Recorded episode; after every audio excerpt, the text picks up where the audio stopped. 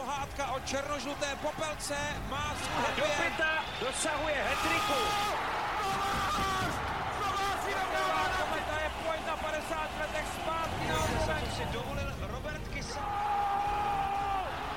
Jágr zvedá ruce k nebi. Kristianka dává gol a Plzeň má svůj titul.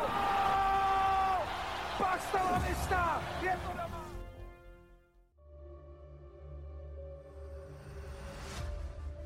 Dobrý den. Musím vás, ač nerad, upozornit na jednu velice nepříjemnou věc. Rozmohl se nám tady takový nešvar.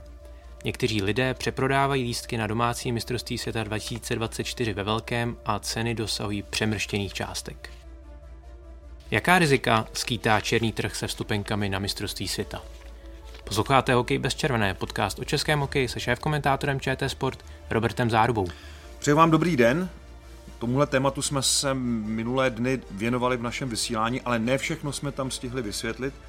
A asi by bylo dobré tady udělat takovou osvětu a taky návod, jak se vlastně k těm lístkům dostat a kde je rozhodně nehledat.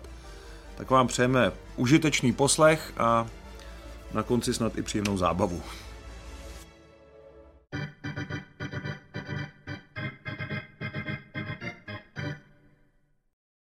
Máme necelých sedm měsíců do startu domácího šampionátu a právě otázka prodeje vstupenek na domácí mistrovství světa rezonuje velice v, v hokejovém prostředí. A my se tak dneska podíváme na, řekněme, klady, zápory a i právě ta možná rizika v souvislosti zejména tedy s nákupem, ale i prodejem vstupenek. No, Jednoznačně zápor je, že ani O2 Arena nedokáže vstřebat ten zájem, který je enormní. No a mezi klady patří to, že se stále zlepšuje eh, ten proces eh, prodeje, že se eh, víc dbá na to, aby ten prodej byl přehledný, ale bohužel pro, li, pro spoustu lidí pořád ještě asi by byla lepší možnost si stoupnout do fronty nebo si ji vysedět někde přes noc a dostat se k těm lístkům, kdežto to pohodlí domova, kdy si můžete lístky zaklikat, nebo respektive zájem projevit, dostat se do toho, řekněme, výběrového řízení a potom zaklikávat a doufat, že to vyjde, tak tenhle proces je pro spoustu lidí stále eh, trochu psychicky náročnější, pokud není úspěšný. Jo, když sedíte nebo stojíte, to je jedno, nebo ležíte v té frontě a vidíte, že před vámi je 300 lidí, tak máte nějakou představu o tom. Ale tady nemáte vlastně představu, eh, protože to číslo, které se tam objeví před vámi, je 10 tisíc dalších eh, fanoušků, jejichž požadavky teď vyřizujeme. To je poněkud jako obtížné si představit. Navíc to číslo se dost jako mění v průběhu toho, eh, té komunikace. Ale když stojíte, nebo jakkoliv teda se vynacházíte v té frontě, no tak tam máte nějakou představu, jaké jsou vaše naděje, jestli máte šanci, nemáte šanci, jak jste na tom, kdy asi tak můžete přijít na řadu. Eh, no, takže to pohodlí je vykoupené tady tímhle tím naopak diskomfortem, kde zkrátka a dobře, jinak to eh, asi udělat nejde, než že eh, ten obrovský zájem je filtrován tedy elektronicky. Nemusíte nikde stát, nikam chodit, ale je to za tuhle tu cenu. Když to právě srovnáme s tím předchozím domácím šampionátem 2015, tak tam dokonce i ty servery kolabovaly a vůbec ty systémy byly dost nespolehlivé. Což je takový malý posun, to si myslím, že se nestalo. Já jsem taky nezaregistroval. Samozřejmě většina fanoušků si stěžovala právě na tu dlouhou frontu hmm. a počet lidí před nimi, ale tomu se hold nedá vyhnout téhle internetové Nevím, jestli, době. jestli neudělat ještě nějaké rozdělení pro příště do hodin, do nějakých časových pásem, kdy se bude moct člověk zaregistrovat a vlastně ta soutěž by se odehrávala už v nějakém zúženém počtu lidí v určitých časových pásmech, třeba od 12 do 3, od 3 do 6, od 6 do 9 a od 9 do 12 každý by se tam zkusil přihlásit do nějakého pásma, tím by se zase ten zájem trochu rozmělnil a nebylo by možné se do toho přihlásit nebo dostat do toho řízení bez toho, že byste tam byl registrován vlastně na tu hodinu nebo na, to, na ty tři hodiny. Takže člověk by zase měl jako větší tu šanci, no ale to už jsou takové nápady ex post, no to bohužel tohle proběhlo tímhle způsobem a teď budeme hledat zase chyby na tom. Co se dá ještě vylepšit? Přesto bych ještě zůstal u toho velkého zájmu, protože ten dává takový příslip té stupňující se hokejové horečce, která pomalu, řekl bych, začíná, protože už v té loterní soutěži se přihlásilo přes 120 tisíc zájemců a v rámci potom toho předprodeje eh, denních balíčků byly vlastně vyprodány eh, české zápasy za 90 minut a dohromady bylo prodáno zhruba čtvrt milionu lístků, takže eh, je tady velký vklad do velké návštěvnosti, kterou já osobně teda zmiňuji v posledních dílech. A co je určitě potěšující, tak asi se to dalo očekávat, že v rámci Ostravské arény bude velký zájem o zápasy Slovenska a Polska a, a právě e, prodej těchto zápasů na, na Slovensko a na Polsko také ve velké míře. Takže tady je takový základ toho, že skutečně pokud by mělo dojít teda k tomu novému rekordu, tak bude to hodně stát na té Ostravě a tady ten zájem dává naději, že by k tomu mohl dojít. Ten rekord může vzniknout ve spolupráci obou měst. Nemůže to být jenom tak, že z Praha to utáhne, tam bez Ostravy to nepůjde. A zároveň bez nějakého přilákání diváků na zápasy, které nejsou až tak atraktivní. A to se tomu organizačnímu výboru před osmi lety, teď příští rok to bude devět let zpátky, podařilo. Že ty zápasy, já si pamatuju, že jsem tam komentoval nějaký polední zápas, teď plácnu, nevím to z hlavy úplně Norsko-Francie, a přišlo tam 12 tisíc diváků. A oni to udělali tak, že rozdali eh, částečně lístky do škol nebo je dali za symbolickou cenu. Ten výdělek z těch lístků, řekněme, pokryl nějaké náklady jako částečné, ale hlavní bylo, že se na ten hokej dostali diváci, že tam byla výborná atmosféra, hmm. která opravdu úplně epatovala ty týmy, ty byly ohromené, protože do dneška ten pražský a ostravský šampionát 2015 vytvořil návštěvinské rekordy celé řady těchto neutrálních utkání. Jo, takže rekord na zápas, zase teďka dám hypotetický příklad, ale je jich víc, e, na zápas Francie-Norsko třeba, tak e, ten divácký rekord nedrží nevím, Paříž nebo Grenoble nebo, nebo naopak Oslo, nebo, ale drží ho Praha. A takových e, zápasů je tam, je tam celá řada, kde vlastně největší návštěvu ty týmy zažili právě na tomto šampionátu. A proto byl ten turnaj tak úspěšný divácky nejenom pro nás, ale i vlastně pro ostatní týmy, které si to nesmírně jako považovali. Že tady je takováhle atmosféra, že jsme schopní tam ty diváky vlastně místní přivést i na jejich zápas. Tohle bylo opravdu unikátní. Do dneška to vlastně je.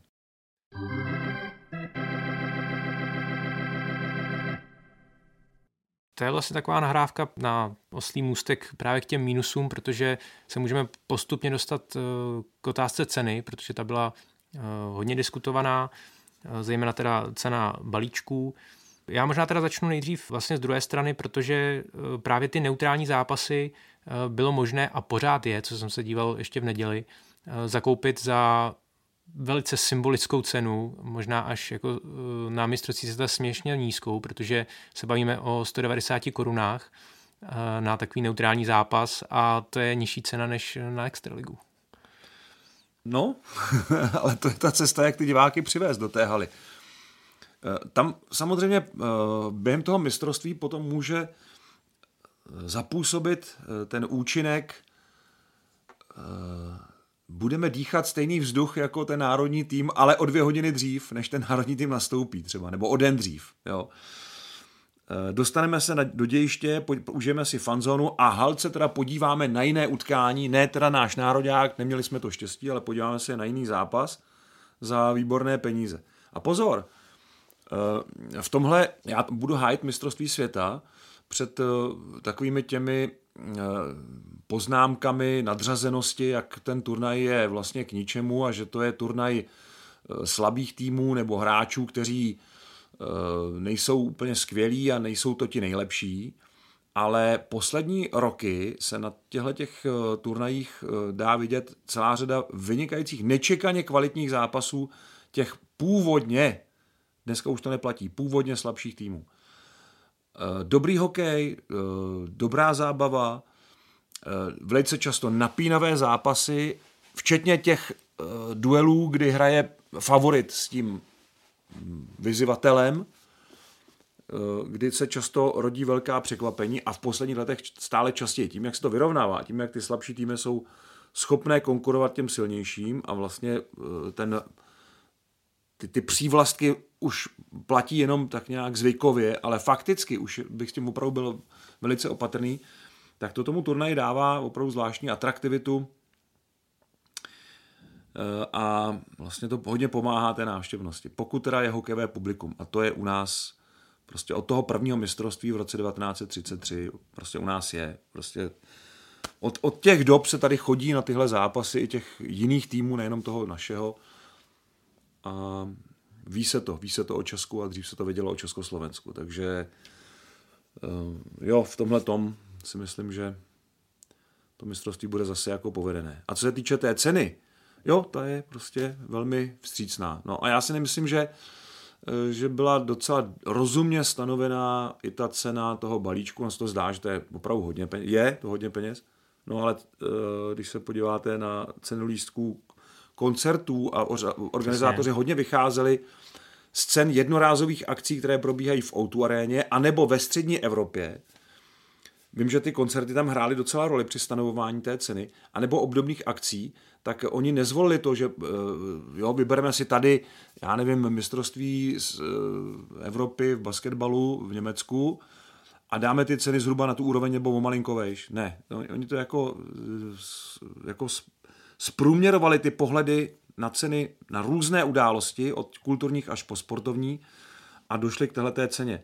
A ten, řekněme to, první kolo té soutěže e, mezi odhadem a realitou a poptávkou si myslím, že organizátoři mají v kapse, že ho vyhráli. Protože ten zájem byl opravdu enormní a je velká naděje, že se podaří překonat divácký rekord z roku 2015. Navíc e, v té nejnižší cenové kategorii ty balíčky byly okolo 2000 korun a většinou to byly teda dva a někdy i tři zápasy. To mi přijde zase jako dobrá cena, když se to zprůměruje. Samozřejmě potom ta, ta nejvyšší cenová kategorie okolo těch pěti tisíc uh, už je o něčem jiném, ale souvisí, souvisí to i uh, s místem uh, v aréně. To je asi jediná výtka, kterou bych k té cenové politice měl, že řekněme rozhodující zápasy playoff jsou trošku výš, eh, než si myslím, že si může průměrný divák, nebo řekněme eh, příslušník střední eh, třídy ekonomické dovolit. To si myslím, nebo, nebo opravdu to může dovolit jenom jednou za rok. A tam ta sázka na to, bude to zrovna hokej, je odvážná. Není zas tak jako nereálná, ale je odvážná a trochu to může poškodit atmosféru těch zápasů čtvrtfinále, semifinále a medailových duelů, pokud se do nich český tým probojuje. To může být trochu problém. Ale pravda je, že tenhle ten rozpor mezi, uh, mezi tou cenou toho balíčku, teď momentálně se bavíme o ceně celého balíčku ten, na, ten, na ten den, a možnostmi se řešil vždycky. A vlastně nikdy se to od roku 92 nepodařilo uspokojivě vyřešit, ale zlepšuje se to. V roce 92 si pamatuju na semifinále Československo-Finsko byla v hledišti převáha finských fanoušků, což mě úplně šokovalo. To byl můj první šampionát. Já jsem ten zápas nekomentoval, komentovali Petr Vichnar a Marek Mriglot a já jsem seděl vedle nich ve volné komentátorské uh, budce, ještě ve sportovní hale staré a úplně mě iritovalo, jak tam prostě fandili fanoušci Finska. Já jsem si říkal, to jsme někde udělali fakt chybu. Jako. To byl ten první náraz, kdy vlastně ty lísky eh, a hranice byly prostupné a lísky byly dostupné pro řadu fanoušků ze zahraničí, kteří využili toho jet do Československa na mistrovství světa. Dřív to tak úplně nešlo a teď to uděláme. A těch Finů tady bylo opravdu mraky a oni tady taky udělali to své první finále, hráli se Švédskem, porazili nás na nájezdy tehdy a hodně jim k tomu pomohla ta atmosféra. Tak trochu mám strach, aby eh, ono se to zlepšuje od té doby, v roce 2004 eh, už to bylo zase lepší, 2015 to bylo ještě lepší, ale přece jenom ta atmosféra ve čtvrtfinále malinko, malinko jako ze začátku, ze začátku toho, toho zápasu s Finskem 2015, malinko to jako drhlo, ale pak to vylítlo tím, jak ten zápas Eh, byl napínavý, jak běžel, jak ho vlastně potom úplně eh, vystřelil Jaromír Jágr tím vítězným gólem, svým posledním vlastně v národním týmu. A pak trošku se mi zdálo, že zase to malinko vadne v tom semifinále, finále proti těm zámořským týmům, kde jsme nedali gól vlastně vůbec. A myslím si, že tam ta atmosféra byla trošku slabší než v té základní části. Což by mělo být možná obráceně. Ale je to dané prostě tím, kdo si ten lístek může dovolit a kdo si ho dovolit nemůže. No a asi tím největším negativem, a já bych se nebál říct eh, i výtkou v rámci toho oficiálního předprodeje lístků na šampionát, eh, byla ta vlastně původní loterie, kdy si výherci mohli eh, vybrat až 8 balíčků na osobu. 8 lístků. Balíčků. Balíčků. 8 balíčků. Hmm. A tady si myslím, že je kámen úrazu toho veškerého dalšího jednání a konání eh, v rámci toho sekundárního jo. přeprodeje. Tam to pak šlo omezení na 1 až 6 vstupenek, ale to už byl možná ten prodej. Hm. Eh, první fáze denní balíčky. Já tady jenom se dívám do poznámek z toho briefingu, který jsme měli s organizačním výborem. Eh, jo, přesně tak a bohužel to teda vedlo k tomu vy jste říkal nešvaru, který se nám tady trochu rozmohl, on se rozmáhá vlastně před každým mistrovstvím světa. Dřív to byli uh, takový ti typově trošku vexláci, kteří postávali před tou halou a nabízeli ty lístky. Dneska už to tak úplně nejde, protože ty lístky vlastně fyzicky neexistují. No a my bychom tady měli udělat malinko osvětu, jak se vlastně zachovat v téhle situaci, kdy se vám nepodařilo získat vstupenky, ale e, nabízí se vám to najednou na různých platformách, internetových obchodech nebo burzách, řekněme, e, za různé ceny. Viděl jsem ceny úplně přemrštěné, ale viděl jsem také ceny levnější. A na to velký pozor, že dokonce jsem viděl e, inzerát, nabízím lístky se slevou 200 korun na, na, na balíček nebo na zápas a dám vám je do ruky. Pozor na to, ty lístky nejsou vytěštěné, takže aby vám někdo nevytiskl lístek a neprodal ho potom třeba deseti lidem, protože to se nedá zjistit ale na stadion se pak dostane, jestli teda eh, to ještě eh, protože to je porušení obchodních podmínek, eh, neodhalí ten organizátor někde v zárodku, tak se na ten stadion dostane, pokud se teda podaří šťastně přeprodat, je to opravdu riziko, tak se dostane jenom ten první, kdo tam půjde první do té haly. A ti další se stejným lístkem, se stejným čárkovým kodem už se na to místo nedostanou a bude malér. A na tohle teda před tímhle bych chtěl varovat. Ono obecně teda uh, si myslím, že neříkám, že to nelze úplně obejít, že organizátoři to mají úplně kompletně vychytané, ale zase trochu postoupili. Je to stejné jako s organizovaným zločinem. Vy ho nemůžete úplně vymítit, protože furt je v okrok před vámi, ale pořád zlepšujete eh, technologii, zlepšujete postupy, zlepšujete nějakou prevenci a tak dál, jak tomu čelit. A to též se děje v tomhletom biznesu. Takže zase organizátoři jsou o kousek dál, ale zase prostě už nedosáhnou na nějaké další nápady a vychytávky eh, překupníků, kteří ty lístky teď nabízejí za různé ceny, jak už jsem říkal, na internetových burzách přednostně. Já bych na to byl opatrný, protože to je porušení obchodních podmínek, to je napsáno takovým tím malinkým písmenkem tam u těch, u těch internetových vstupenek, ale je to tam, je to tam a může to vést až ke zrušení toho prodeje. To znamená, že vy ty eh, lístky vlastně ztratíte a teď nevím, jestli ztratíte i, tu, i ty peníze, že ten překupník vlastně teda ztratí i ty, i ty peníze, protože porušil obchodní podmínky. Podle mě to tam je takhle uvedené. Takže ten, eh, ten prodejce pak může ty lístky dát zpátky do prodeje a ty vaše zruší. A na ten čárkový kód, na té vstupence se do té haly nedostanete. Tedy opatrně s tím, kdo vám ty vstupenky nabízí, abych opravdu bral jenom takový ten prodej, od eh, lidí, které bezpečně znáte a velmi bych byl opatrný na, na nákup vstupenek eh, na internetových eh, platformách.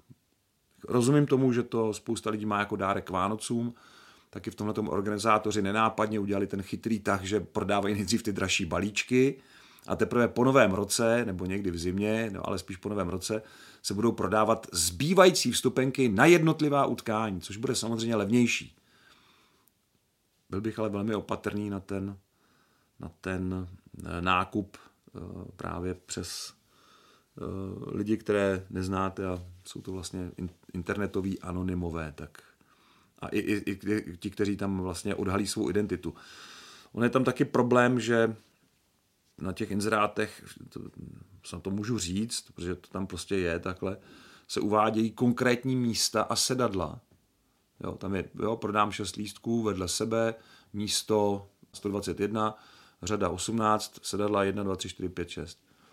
No, tak to je docela snadno dohledatelné a to je úplný návod pro toho organizátora, aby si ty lístky dohledal a řekl, byl tady porušit obchodní podmínky, takže buď to stáhněte ten inzerát, anebo eh, nebo my ten prodej zrušíme a vy jste porušili obchodní podmínky, takže vám propadnou ty peníze a my ty vstupenky prodáme někomu jinému. Jako opravdu bych byl jako hodně opatrný jak v té nabídce, tak v té poptávce tady v tomhle tom. No a, Já si právě myslím, že... A jsou tam i nějaké možná trestně právní, jako potom ještě důsledky, protože organizátoři spolupracují s policií České republiky na tom a, a nevím, no, jako to, že se to vynořilo, mě nepřekvapilo, ale je teda naivita některých těch inzerátů je, je teda, no, jak to říct slušně, no, je, je, je zvláštní. Já si právě myslím, že organizátoři by měli lépe kooperovat právě s těmi eh, provozovateli těch internetových serverů, kde právě dochází tady těm nabídkám a mělo by se to prostě nějakým způsobem regulovat při nejmenším. Nevím, jestli to jde. Eh, oni, oni jsou v nějakém spojení, oni spolupracují s některými platformami, ale vím, že jsem je upozornil eh, zrovna na jednu platformu, kde těch inzerátů je, jsme tam našli asi 60, opravdu hodně. A Jo, a ten zástupce organizačního výboru mi napsal, jo, děkujeme, tak ji přidáme k těm případům, které už teď řešíme. Jsem říkal, aha, oni to ani vlastně nemají, jako tohleto pod kontrolou teď ještě, eh, tak eh, ono by to mělo působit i odstrašujícím trošku příkladem. Já vím, že prostě je to občas kruté, že se k těm výzkumům nemůžete dostat, protože zrovna jste neměli internetové štěstí, nebo jo, prostě zrovna vás ten počítač zařadil někam na konec té fronty, přestože jste pro to udělali maximum. A pak v nouzi hledáte tu možnost dostat se k těm lístkům i tímhle způsobem, ale bohužel není to úplně způsob úplně legální a myslím si ani nebezpečný, že se může stát, že pak ty peníze někomu dáte, dostanete do ruky nějaké vstupenky nebo přístupové kódy k těm elektronickým vstupenkám, ale ty nemusí fungovat. A vy to nemáte jak ověřit až do chvíle, kdy přijdete skutečně do té haly a e, ta brána vás nepustí. Závěrem bychom možná přece jenom mohli trošku končit pozitivně v tom smyslu, že, jak už bylo i řečeno, další vlna dalšího prodeje půjde do oběhu eh, počátkem nového kalendářního roku, takže eh, ti, na které se ještě nedostalo, tak eh, nemusí smutnit a třeba se na ně dostane v novém roce. Ale je fér říct, že ta šance bude ještě menší, než byla teď, protože těch vstupenek už nebude tolik. To za prvé. A za druhé, že eh, to bude stejný princip, jako byl v tom prvním kole. Možná ještě s dalšími jako vychytávkami, protože říkám, organizátoři se taky učí podle toho, co ta druhá strana, vlastně ten soupeř, tedy překupníci, vstupenek v tomhle případě, eh, předvede v tom prvním kole, v tom prvním klání. No a pak už zbývá jenom opravdu poslední stébelko naděje a to je prodej těch lístků, takzvaných těch eh, vratek, nebo těch lístků, která, které jsou vráceny organizačním výborem, nebo respektive tím tou federací, eh, sponzory, některými, kteří mají garantovaný určitý počet lístků, ale mohou některé vrátit. No, ale to už jsou fakt, to je, to je potom opravdu výhra v loterii. Jako to je, tam je ta pravděpodobnost úplně minimální, že by se to zrovna poštěstilo. Takže bohužel, no, jako mrzí mě to, že eh, není prostě nalezený ideální způsob, jak ty lístky prodat, ale je otázka, jestli to vůbec jde. Návrat k té skutečné frontě, kde teda stojí ten had desetikilometrový někde od pokladny a tam chudáci čekají, eh, jestli na ně vůbec eh, zbydou nějaké vstupenky. Nevím, jestli to je úplně jako správná cesta, jen proto, abychom si řekli, že to je, že to je fér, že každý se mohl postavit do té fronty, kdy, kdy chtěl. No. Eh, ten, ten internetový prodej, možná by tady stálo za toho trošku jako ještě víc přehlednit, Jestli to ještě jde, nevím, mě to zase nepřišlo tak nepřehledný, ale na druhou stranu chápu, že když vám tam naskočí jste v pořadí číslo 10 080, no tak to asi úplně velké naděje nezbuzuje. No a takových případů samozřejmě pár, pár bude. No.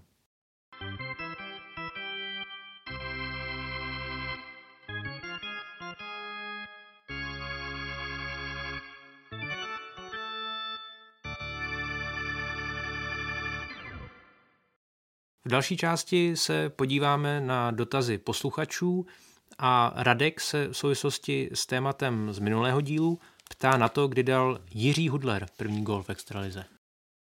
Já jsem to musel trochu dohledat, protože v téhle sezóně 2000-2001 jsem se vracel do České televize a připravoval jsem si trochu jiný eh, styl zápisu statistik a než jsem to udělal, tak bylo po sezóně a už pak eh, vracet se k těmhle těm věcem je velmi, velmi obtížné, to vidím i teď, kdy vlastně jsem taky to dodělávám ještě ten začátek této sezóny, eh, takže jsem se k tomu musel později vrátit a vlastně jsem si tenhle ten zápas nedoplnil. Takže jsem musel do oficiálních zdrojů a našel jsem, že Jiří Hudler dal velmi zajímavý první gól svůj v lize v utkání se tím České Budějovice.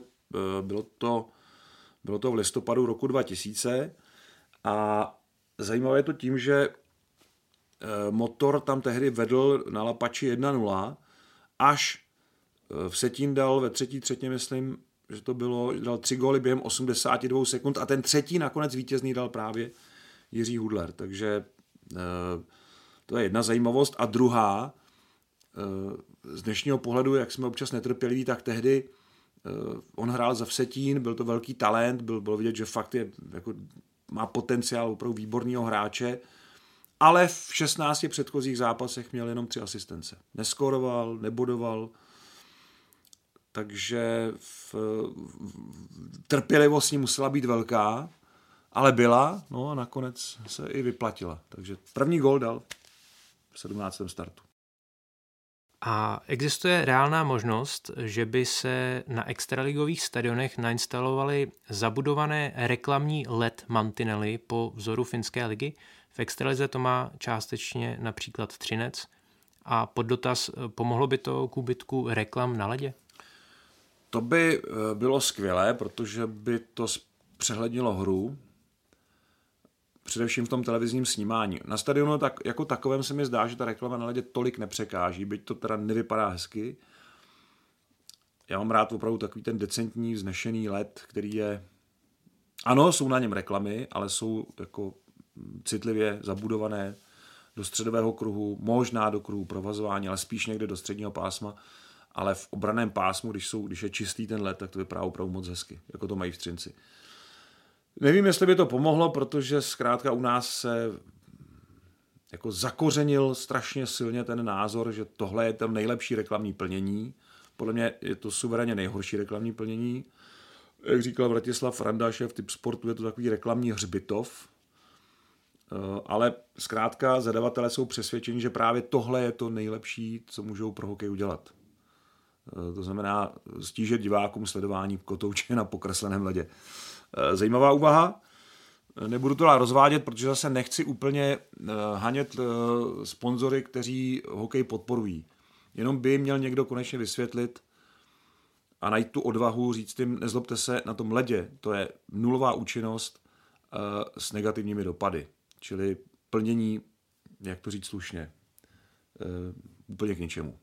Jako našli bychom spoustu jiných technologických možností, Eh, a ty mantinely jsou jednou z nich. Bohužel moje zkušenost je u nás taková, že nabídnete nějaké zlepšení a ten spotřebitel, když to řeknu eh, jako tak, eh, jo, jasně, berem a nechá si to původní a schramsne i to, i to vylepšení, které mělo původně napravit vlastně to neúplně dobré původní řešení. Bohužel, takhle to, takhle to chodí.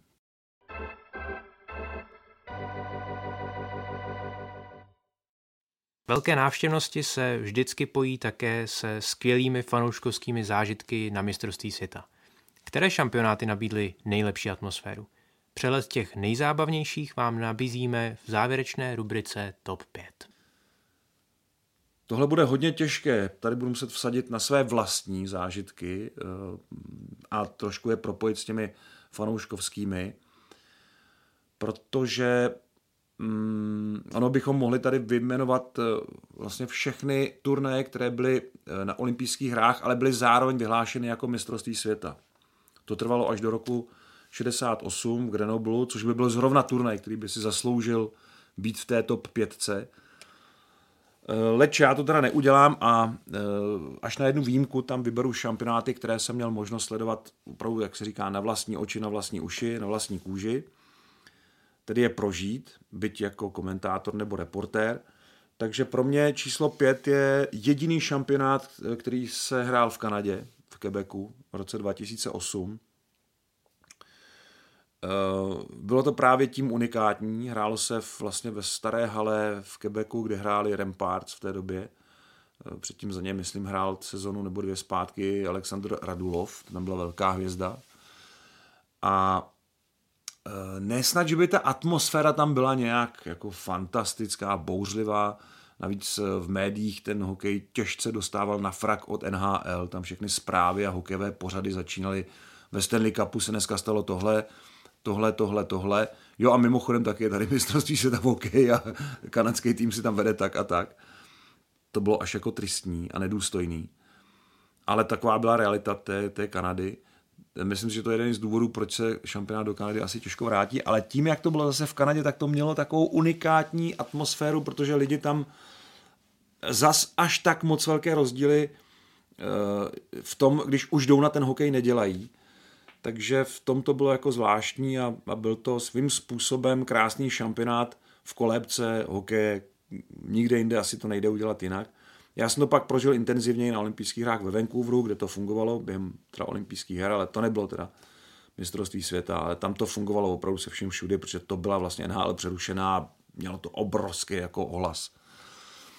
Takže Quebec 2008 je šampionát pro mě číslo 5. Číslo 4, a tady teda udělám tu historickou výjimku, eh, všechny šampionáty v Československu v letech 33, 38, 47 byly opravdu přelomový a všechny vystřelili ten turnaj a jeho pověst a jeho atmosféru úplně někam dál vždycky z toho, co, co jako ten šampionát znal v jiných zemích a v jiných letech. A myslím si, že největší jako boom tady teda byl v tom roce 59. Uh, ono to už je to opravdu to je pro rodiče pamětníků, skoro bych řekl ale už jenom z těch záběrů a kolik se tedy tady pořizovalo filmových záběrů a kolik o tom existuje filmových záznamů, tak bylo vidět, že ten zájem byl tady neuvěřitelný a e, tenkrát teda hokej měl tu, tu schopnost opravdu ovládnout každou domácnost, každý, každou, každé pracoviště v té republice. A bylo to znát prostě na tom mistrovství světa.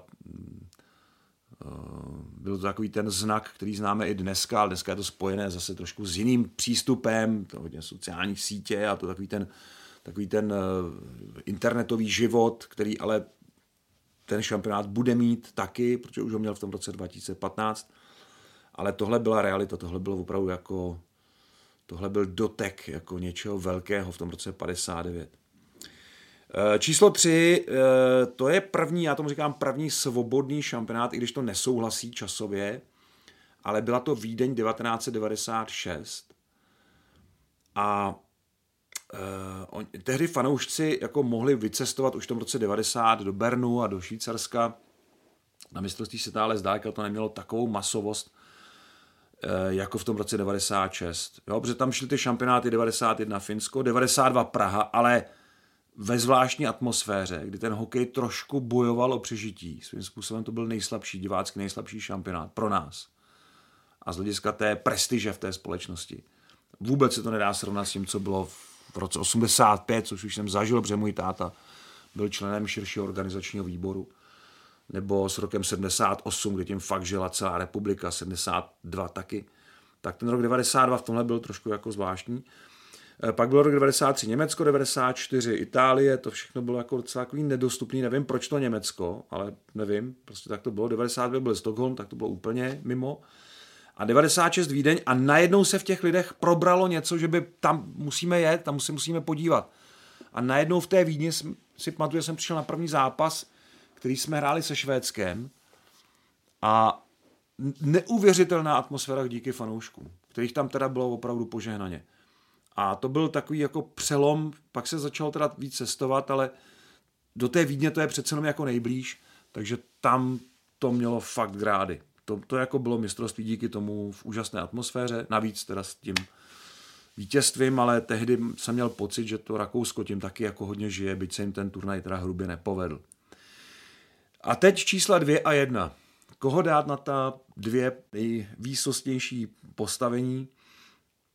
Eh, tak eh, Mm, tady je to dilema, které jsem nakonec vyřešil v neprospěch eh, Prahy. A dal jsem Prahu na druhé místo, Praha 2015, což je šampionát, který svou atmosférou, myslím si, překonal všechno, co jsme do té doby zažili. A nikdo, žádný jiný šampionát se tomu nevyrovnal.